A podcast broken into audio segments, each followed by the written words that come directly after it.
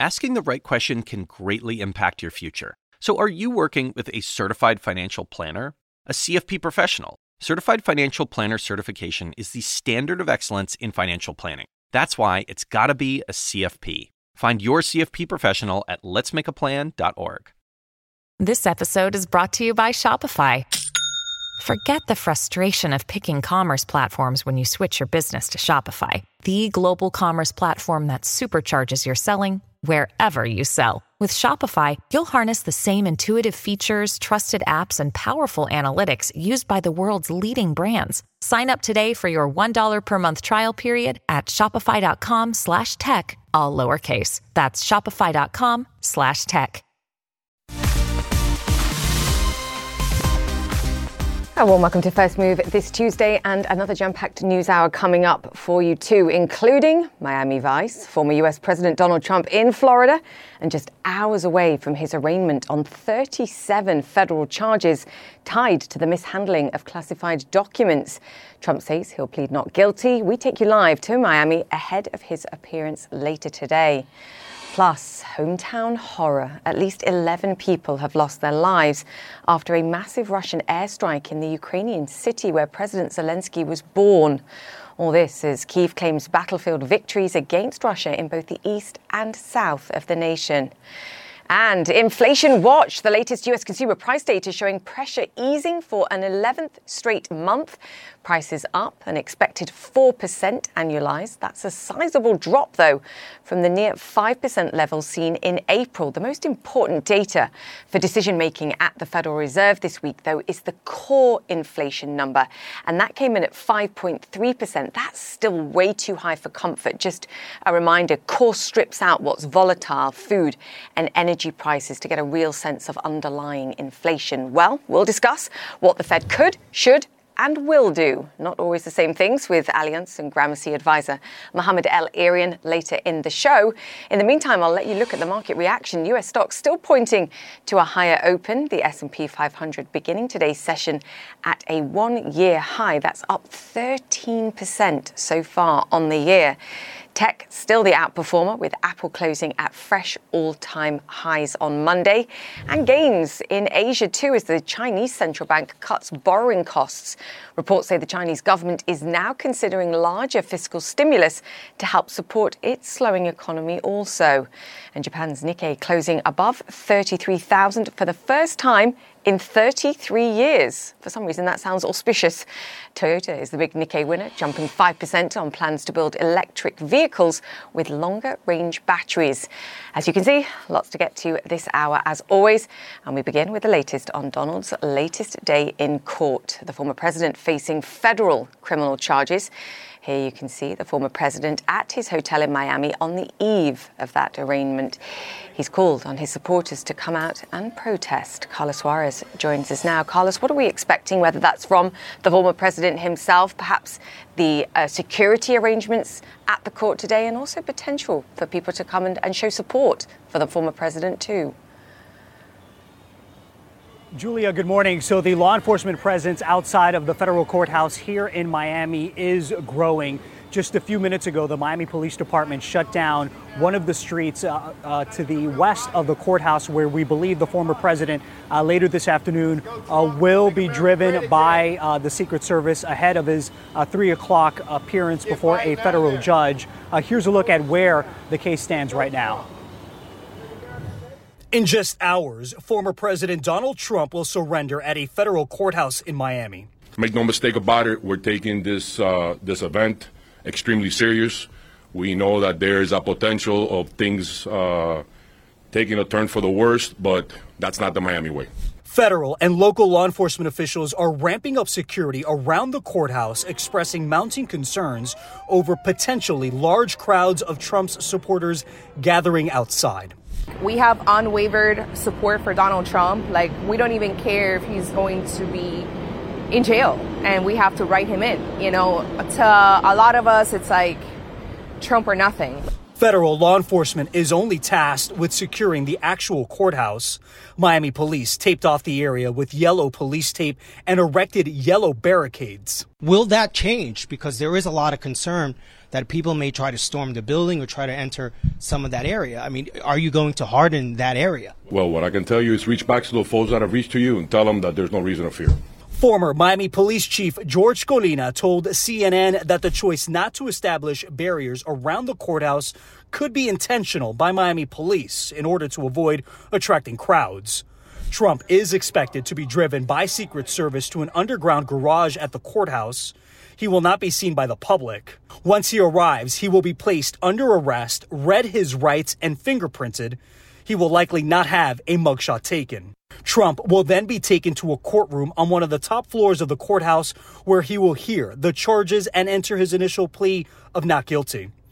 Judge Jonathan Goodman, who is presiding over the arraignment, rejected a request from a large group of national media outlets to take photographs inside the courthouse before the proceedings. In a written order, he says while the proceeding is, quote, genuinely historic and of huge importance, allowing photographs would undermine the massive security arrangements put in place.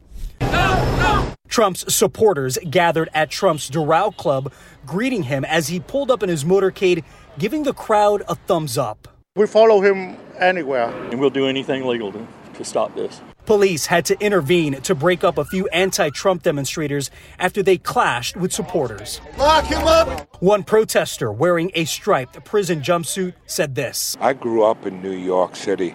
I know what a con artist he is.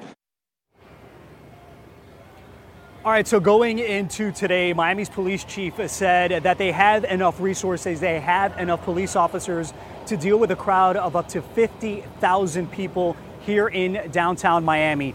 Julia, the big question in the next couple of hours is just how many people are going to come out here. There are a number of outstanding uh, items that the police department out here has to figure out when it comes to the perimeter, the security of this building outside. Uh, they've yet to make a decision on whether they're going to allow supporters of the former president, as well as folks who come out to protest the former president, if they're going to allow them to uh, essentially demonstrate near each other, if they're going to be allowed in the same part of this courthouse. And so, right now, as we head into the day, uh, the security presence, uh, as we can tell, is starting to pick up.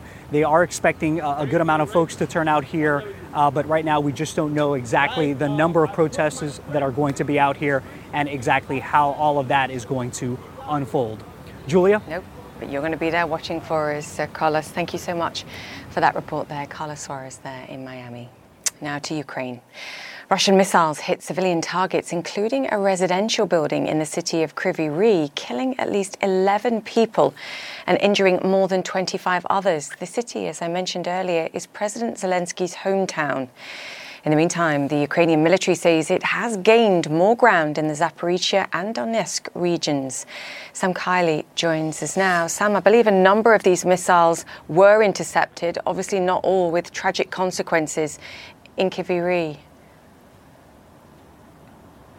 Yes, Julia. I mean, the Russians, as we know now, going back many months, fire very large volumes of cruise missiles, surface to surface ballistic missiles, and the Shahed Iranian made drones, the latter, or a lot of them, intended to overwhelm the capabilities of the Ukrainian air defences, uh, air defences that they continue to beg the international community to augment, and inevitably some from time to time these missiles get through. Most graphically and tragically, in the latest example of that, 11 dead, at least in uh, Kryvyi Rih, uh, two dozen reported at the beginning of the day injured uh, as a result of a hit against a residential block in that uh, central industrial city.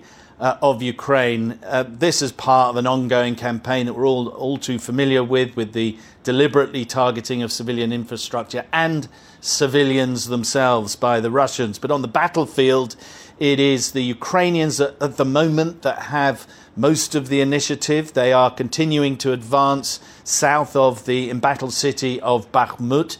Uh, with some significant advances now being made in a salient of territory there, several settlements being claimed by the Ukrainians as having been liberated, and I think more significantly, perhaps, a very substantial increase in the level of Ukrainian attacks on the Zaporizhia front line. That is an east west line running from Zaporizhia, controlled by the Ukrainians, through to uh, Russian controlled Donetsk, where the Ukrainians have been throwing more and more troops and material at the fight there in a hope to try and break through, I think. I think we're probably moving beyond the probing attacks that we've been seeing about a week ago or so, or even a few days ago, to something more substantial coming from the Ukrainians as part of the early stages, I think, of their much vaunted offensive. Julia.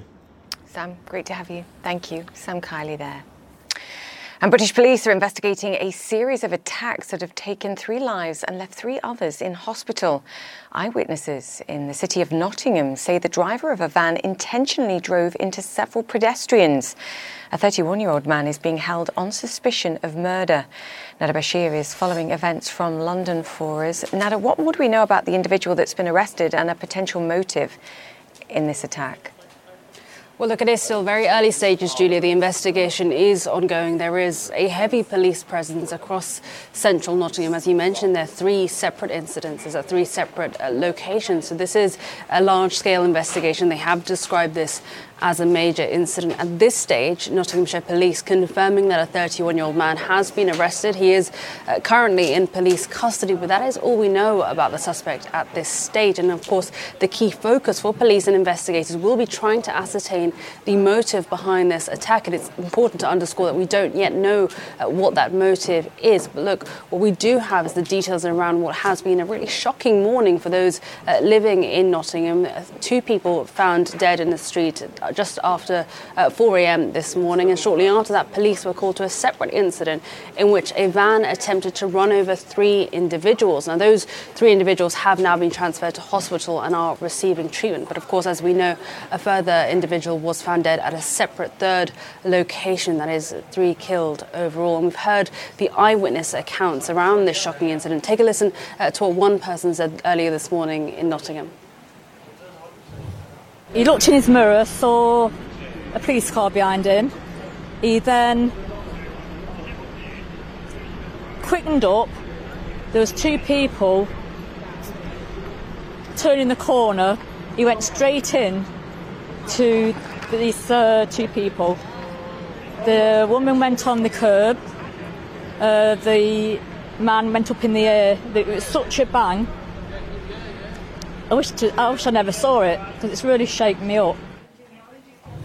And that is, of course, how many people across Nottingham are, are, feeling right now. There is still a heavy police presence. Those cordon lines remain up as that investigation continues. We've seen forensic police now deployed uh, to parts of the city as well. Prime Minister Rishi Sunak has reacted to this uh, latest incident. He says he's being updated on all the developments. He is shocked, of course, and has expressed his thanks to the emergency services responding to this incident, but has asked that the police be given time to carry out their work. And this stage, Nottinghamshire Police uh, haven't provided another update, but are appealing to all those in the area who may have witnessed uh, anything suspicious or witnessed the scene to come forward to provide the police with information.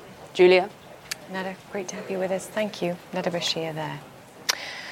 Okay, coming up here on First Move, pause or push on. Mohamed El-Erian on the Federal Reserve's next rate move. And from interest rates to AI dates, could a chatbot help you find the perfect match? The CEO of new dating app Teaser AI will explain all later.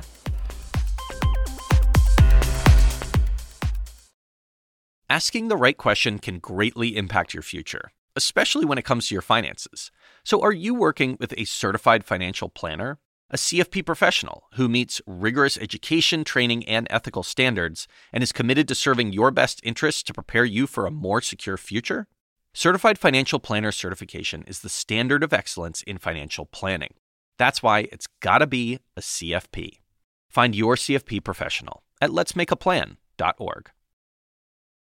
I'm Dr. Sanjay Gupta, CNN's chief medical correspondent. This week on Chasing Life, I'm a health reporter and have been for 15 years. And even I feel overwhelmed by some of the things I read about the stuff we're eating. My colleague Meg Tirrell wanted to take a deep dive into something you've probably heard a lot about recently ultra processed foods. There is a lot to learn there, some fascinating stuff, and some of it is probably going to change the way you shop. Listen to Chasing Life, wherever you get your podcasts. Welcome back to First Move. In the last hour, we learned that US consumer prices rose by 0.1% last month and were up 4% from a year ago. That's actually sharply lower than April's 4.9% level, an ongoing drop in energy prices helping cool things down. But we did see uh, food prices rising and a pickup in that once again. So, what does this mean for Federal Reserve policymakers who insist it's all about the data? They raised rates by a quarter point last month, the 10th straight rate hike since March of 2022. Joining us now is Mohamed El-Erian. He's Chief Economic Advisor at Allianz and Gramercy. He's also the President of Queen's College, Cambridge University. Mohamed, fantastic to have you on the show as always.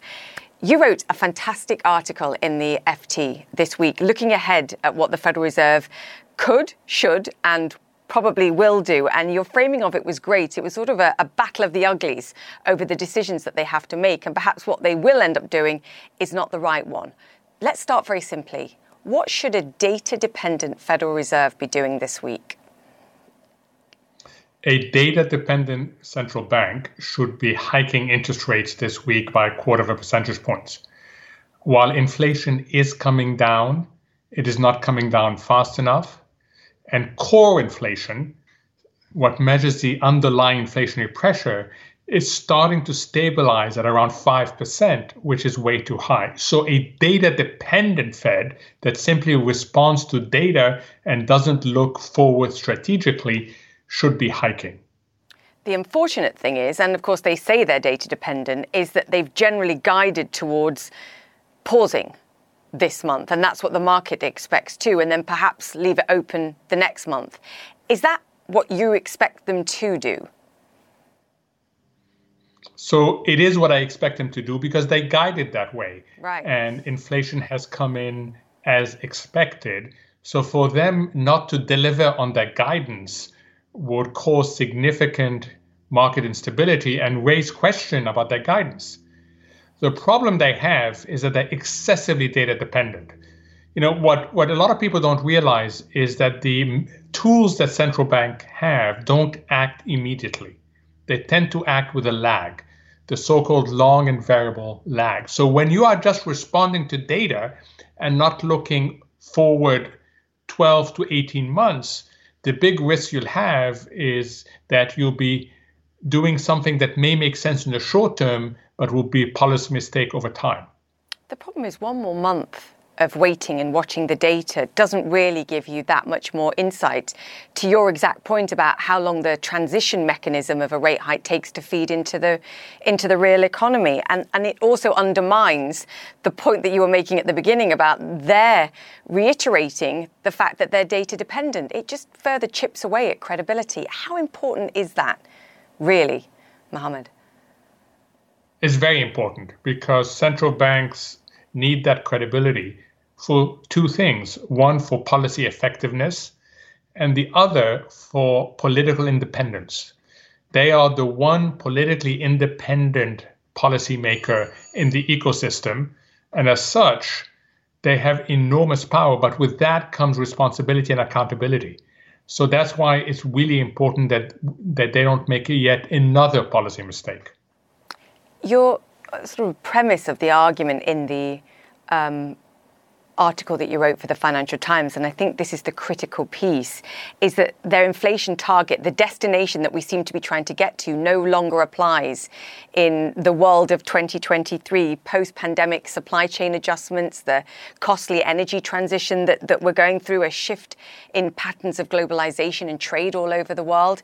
Um, this is the, the point, isn't it? We're, we're sort of aiming for something that doesn't really exist or apply in the world today. Yes, we're aiming for something that if we get to it, we will tip the country into recession and will probably cause financial instability. Why? It's the wrong inflation target. This inflation target originated in New Zealand in the early 90s. It seemed to be sensible enough at the time, and it was.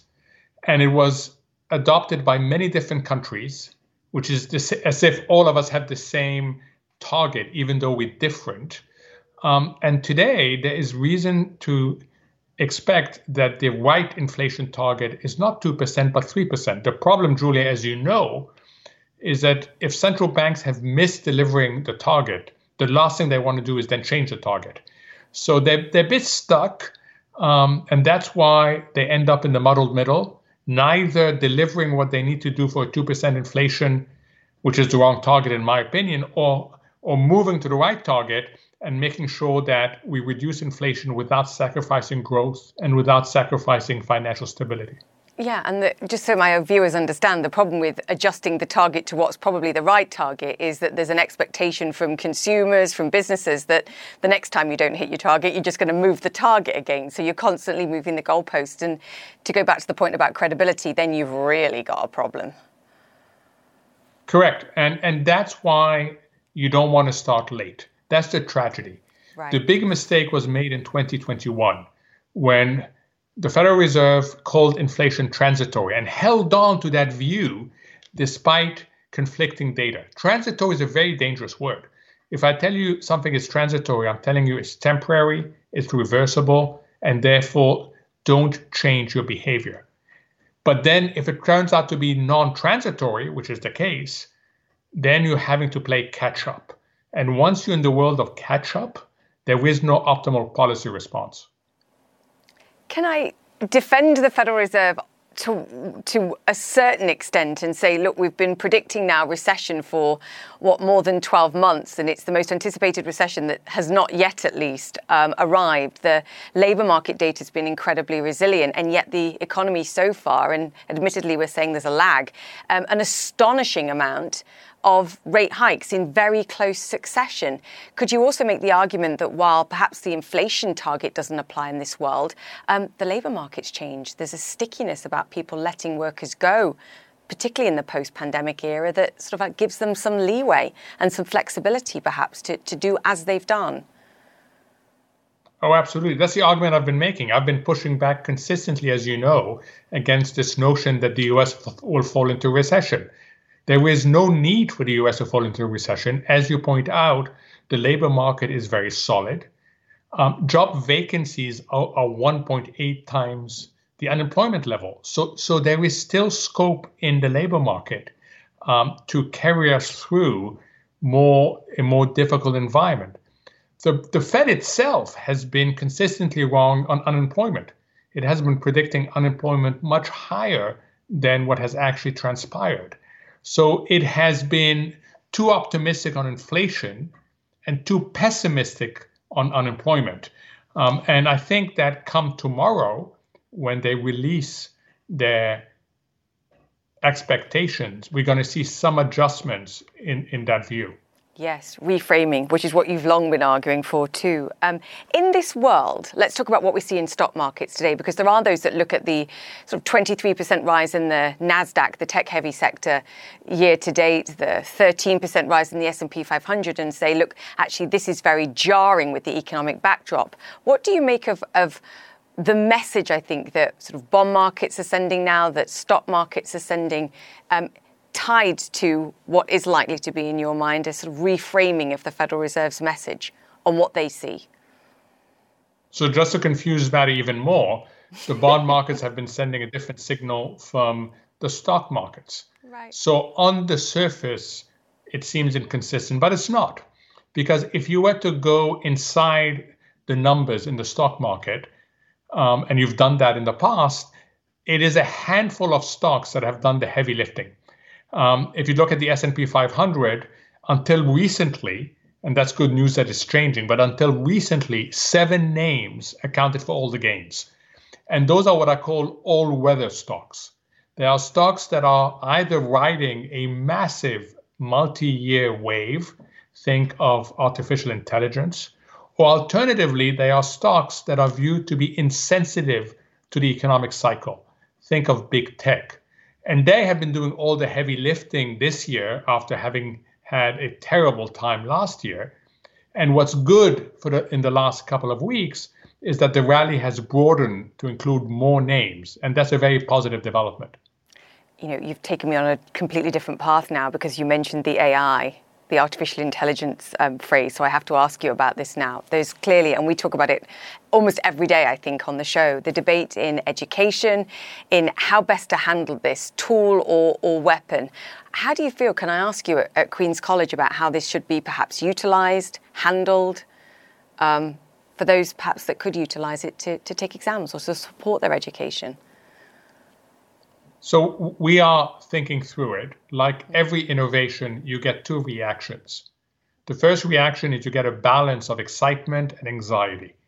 Um, excitement at what this technology allows, and generative AI allows a lot of customization in education, but also fear as to what it enables you know, I'm old enough to remember when when the programmable calculator came in, people didn't want us to stop using the slide rule. It sounds absurd now, but there was somehow a fear that by using calculators we would lose all the ability to do arithmetics in our head. The other reaction is that by reducing a barrier to entry, which AI does in a very powerful manner, people overproduce it and overconsume it. So those two things are playing out today. Um, it will take us time, everybody in society, to, to find the right equilibrium. But I'm generally excited. I'm excited because AI is an equalizer more than it is an unequalizer. It can provide a lot more opportunity uh, for people, both the lower um, income groups within the Western economies, but especially those in developing countries. So, so I'm excited, but we need to get a few things right so that we don't overproduce it and overconsume it and create havoc and bad things. Yes, harness the innovation, but try and uh, withhold or restrain uh, the darker sides. I like the idea of it, isn't it? It's the inequalizer, though, uh, Mohamed. It's always great to chat to you. Thank you. Mohamed El-Erian, Chief Economic Advisor. Thank you, sir, at Allianz and President of Queen's College, Cambridge University. Thank you. Okay, still to come on First Move regulation aggravation. Microsoft and Activision's planned merger faces a new roadblock. We'll discuss more about the FTC's latest move after this.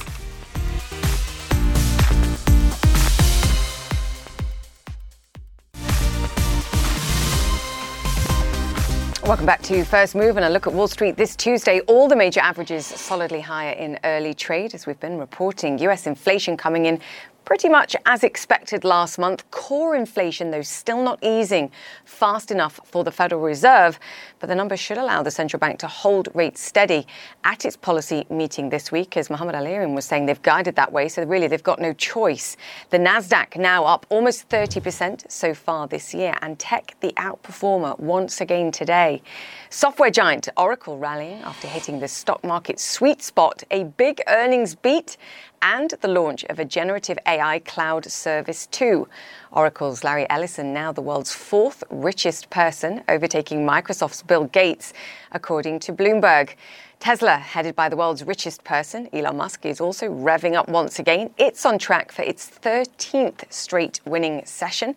Apple, little changed after hitting fresh all time highs on Monday and uh, perhaps some fresh fog for Microsoft in its quest to buy Activision Blizzard. The US regulator, the FTC, has asked for a temporary restraining order to block the $69 billion merger. The FTC challenged the deal late last year on competition concerns. I spoke to Microsoft's president, Brad Smith, a couple of weeks ago about the outstanding regulatory approvals, and here's what he told me. Obviously, we haven't not we have not yet succeeded in addressing the concern of every regulator, but you know, look at the end of the day, you have to decide: do you want to find a solution to every problem, or do you want to find a problem with every solution? We are focused on finding a solution to every problem because I believe solutions are there. Claire Duffy joins us now. This is an interesting one, and you've got a timing mismatch because I believe the deal is expected to close a few weeks before the first hearing for the FTC on this. So the danger is you have to fight once a deal's done, which is far harder to challenge and unwind if necessary. That's exactly it, Julia. The FTC wants to make sure that Microsoft doesn't go ahead and try to close this deal before it has a chance to render an opinion on it.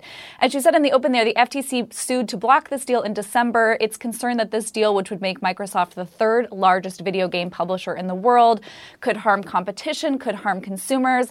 And now the agency said there is some fear that Microsoft could go ahead and try to close this deal or close parts of the deal before the agency is able to have this August hearing and render a decision. Now, Microsoft is also fighting, uh, you know, issued an appeal in order in, in response to a British decision blocking this deal, but the EU last month gave this deal the green light.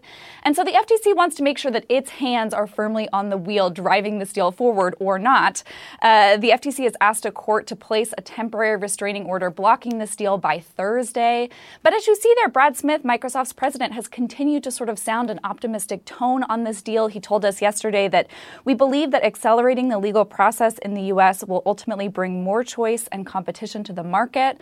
And, and, you know, so this is something that we'll really have to keep a close eye on this week and see if we do hear an answer from the court on this.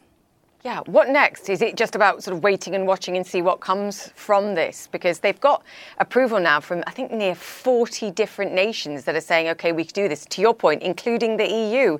It's just the US and, and the UK, which are pretty big nations in this regard, admittedly, but there's the holdouts. That's exactly it. Yeah, you know, I think Microsoft perhaps really is looking forward to getting its chance in court this week to present some of these concessions that it's made. You know, the EU found that these concessions, you know, things like allowing its its video games to be published on other platforms, you know, it found that those were enough to make this deal move forward. And so the, the Microsoft really might be looking forward to presenting some of these in court and hoping that the court and ultimately the FTC finds that this is enough that this deal can move forward without harming consumers or competition. Yeah, that was certainly the message I got that we can convince them. We just need to um, present the facts and the adjustments. We shall see. Claire Duffy, thank you. To South Korea now. Celebrations of the 10th anniversary of one of its greatest exports. And I'm not talking about Samsung.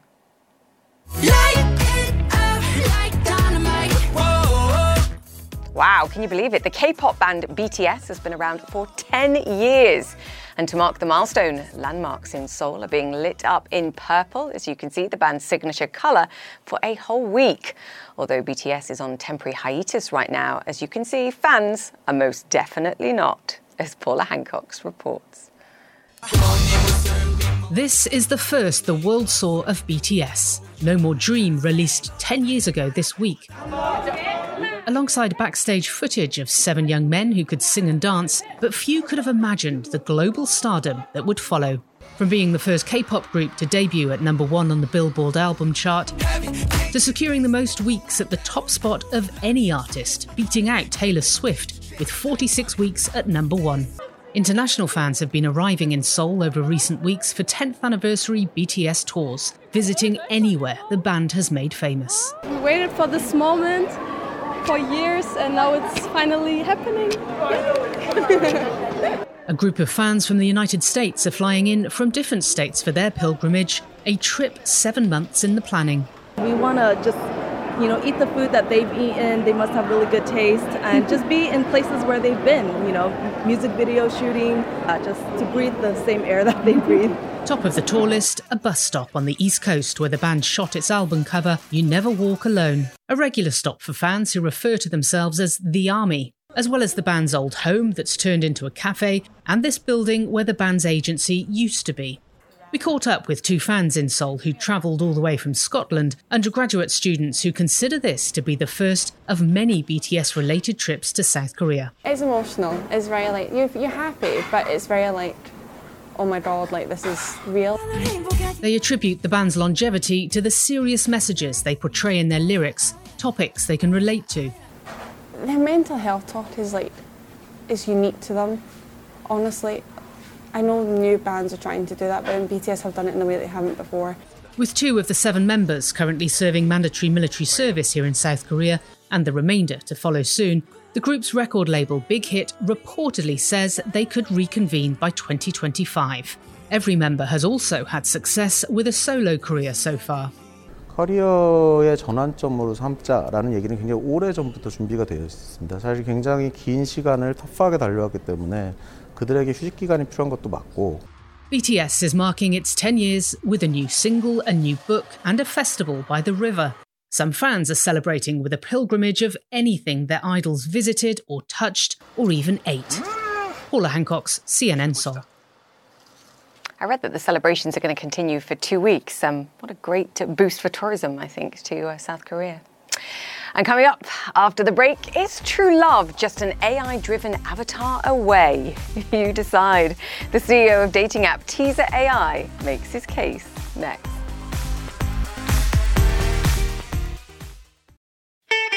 I'm Ina Garten. Welcome to Be My Guest, the podcast. One of the best gifts you can give friends is spending time together. But what's even better than that? Cooking with them. On Be My Guest, the podcast, new friends and old stop by my barn for some conversation and great cooking. We talk about food, life, and everything in between. Listen to Be My Guest, the podcast with me, Ina Garten, and join us wherever you get your podcasts.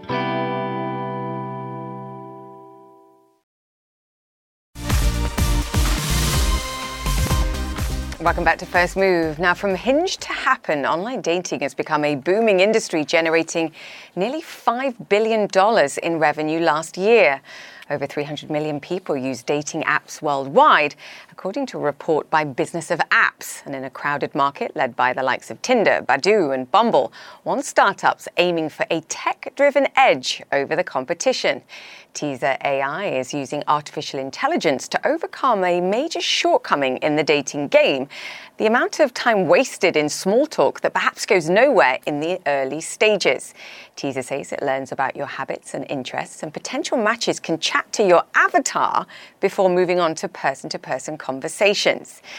Prices start at $19.99 a week. Ooh, we're going to discuss that. Daniel Liss is the co founder and CEO of Teaser AI, and he joins us now. I love this when, when I read about it, so we're going to have some fun. Um, in your own words, what's the problem really that you're trying to fix? The problem we're trying to fix, I mean, on a macro scale is what the Surgeon General in the US has called the epidemic of loneliness, right? One in two Americans is reporting feeling lonely, and that rate actually doubles for young adults compared to seniors. So, a decade into dating apps, which uh, the technology industry thought would solve a lot of issues that we found in dating, we have the average single is on three of these apps and is not seeing results. So, we're really starting from the big problem of trying to right the wrongs of what the dating industry has created over the last you know 20 years or 10 years of mobile dating. Oh, this is really interesting. So, what you're saying is lots of people use lots of these apps, but they never actually connect with someone or find someone that they're compatible with. So, it's about the sort of efficiency of finding someone you're compatible with that you're targeting. Right. I think in uh, technology products, our first product was Dispo, which is a camera based mm. social network. We actually went to the users. You've got to talk to the users and solve real problems. You know, the old field of dreams adage to if you build it, they will come. It doesn't work actually. You need to build things that people want. And so our users kept on saying to us, I spend, and we could see when they would show us their phone, you know, they're spending seven hours a day on their phone, at least an hour a day on their constellation of dating apps. And uh, maybe they got, particularly the young women, a lot of matches, but it would be what we call this graveyard of ghosting uh, you would you know spend this hour a day getting all the matches together and then no one would ever say anything. And so you were left in this incredibly frustrated experience where you're investing all this time and hope and energy to meet someone and that wasn't happening. And so that was the problem really uh, that we decided to tackle. And of course we're using generative ai this new technology uh, as one of the our efforts to tackle that problem when I moved to the United States, I was given a handbook by the people who transferred me over on what ghosting is, and I was utterly mystified. So some of that certainly um, resonates. That's not fair It's dependent on us.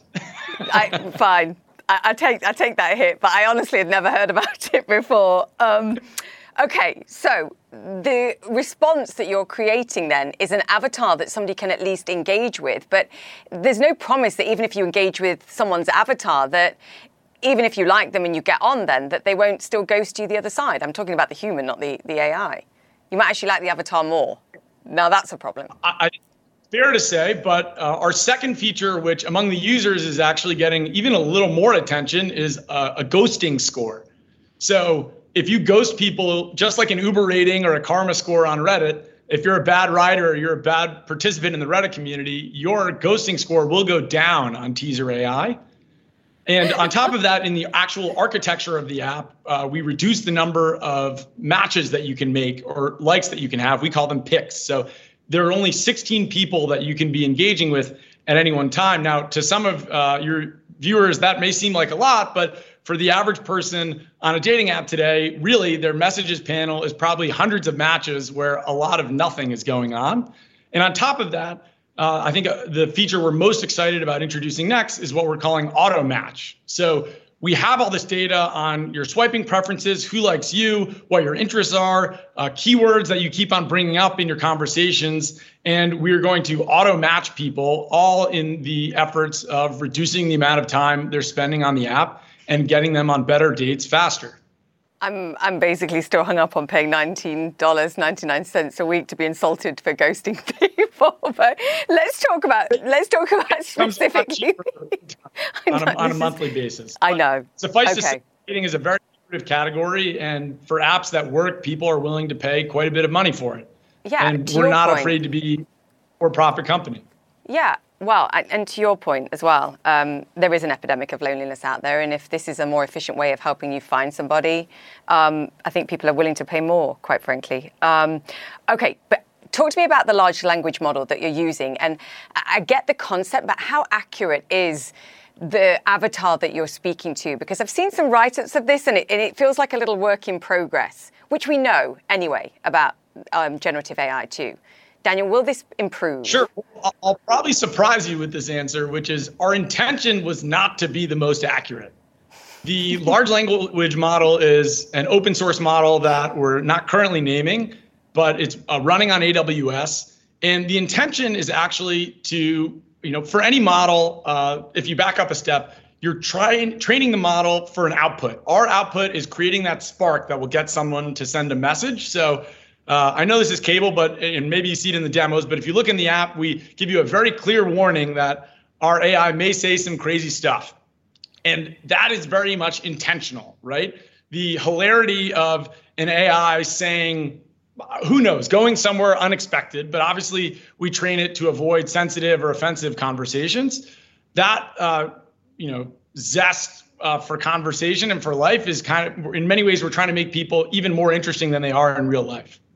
Yeah, it's interesting. Uh, I mean, how we're, the, how we're getting it close to where you are is is training it based on your prior conversations in the app and then your onboarding. So in the onboarding, we're asking you about your personality. We're asking you to talk to our AI training device. Uh, we're really do you know using best in class technology to create something that feels like you but isn't exactly like you. Yeah, the warning is to be specific. Our AI might say some crazy shit. I'm not going to say the word live on TV, but there's there is a very clear warning when you start using this. Um, in actual fact, does the AI matter less than what you're saying actually is a, a sort of sense of humor, a filtering system where you can't engage, a warning to users that this person might end up ghosting you, perhaps stay away? It's sort of a sophisticated way of perhaps allowing people to filter and not just be bombarded with lots of people and lots of noise and actually not know where to go next or who to talk to. Right. I, I, think a lot of people, when they first hear about this app, think that we're trying to make people fall in love with chatbots. And that is absolutely not the case. I think you articulated it beautifully. That might be a consequence. no, I, I, uh. think that's Definitely not. This is, and, and, also, you know, from a trust, and, a trust and safety perspective, we've limited the number of messages you can exchange with somebody's AI uh, to very few. I think it's five right now. So, in reality, this is, as you put it, a way to date with more intention, a way to sort through people a little more quickly, uh, and hopefully get you out on real dates in person much faster. Yeah, I like it, and I like your honesty. Um, awesome to have you on the show. Come back soon, and we'll track progress and uh, see how people are doing. Great to chat to you. Thank you, Daniel Liss, co-founder and CEO of Teaser AI. Thank you. Okay, coming up here on First Move, global trade keeps on trucking thanks to the revolutions in electric and self driving vehicles. We'll take you behind the wheel of our digital driving and delivery future next.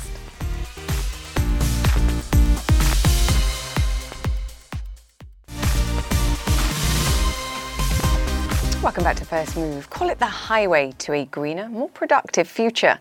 A Swedish tech company is working to deliver a new generation of powerful trucks that are electric powered and self driving.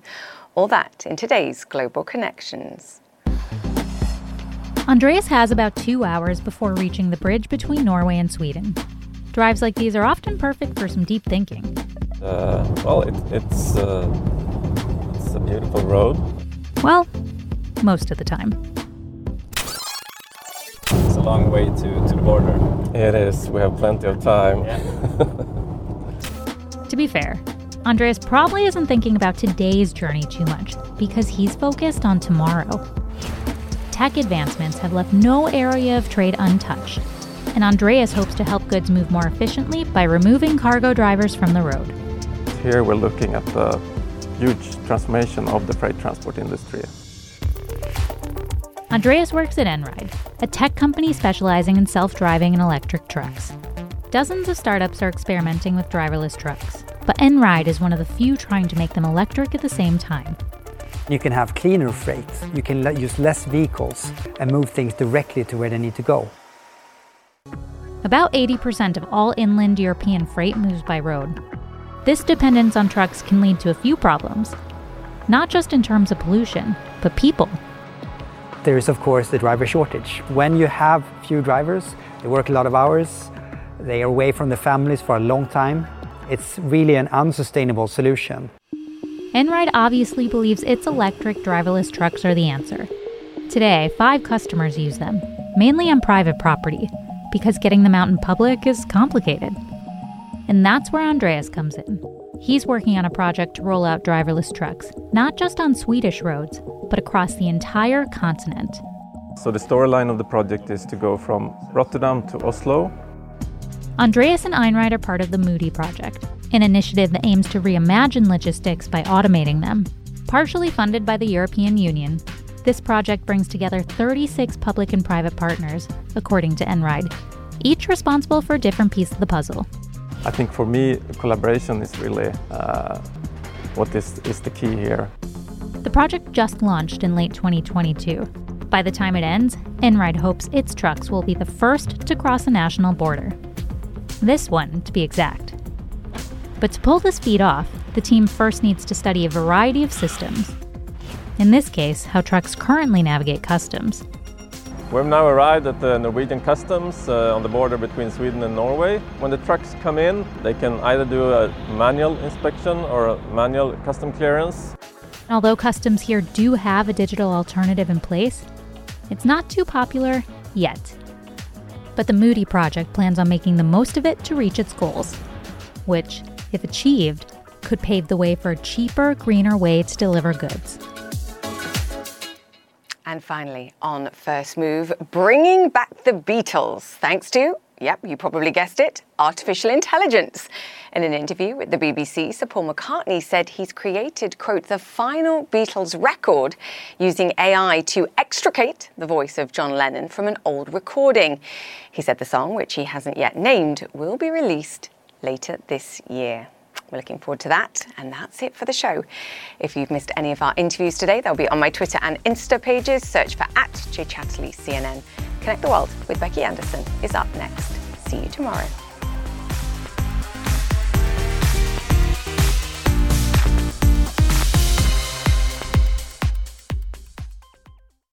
Asking the right question can greatly impact your future, especially when it comes to your finances. So, are you working with a certified financial planner? A CFP professional who meets rigorous education, training, and ethical standards and is committed to serving your best interests to prepare you for a more secure future? Certified Financial Planner certification is the standard of excellence in financial planning. That's why it's got to be a CFP. Find your CFP professional at letsmakeaplan.org. I'm Dr. Sanjay Gupta, host of the Chasing Life podcast. In honor of our 10th season, we want to hear from you. Leave us a message at 470 396 0832 and tell us how you chase life. It could be used on an upcoming episode.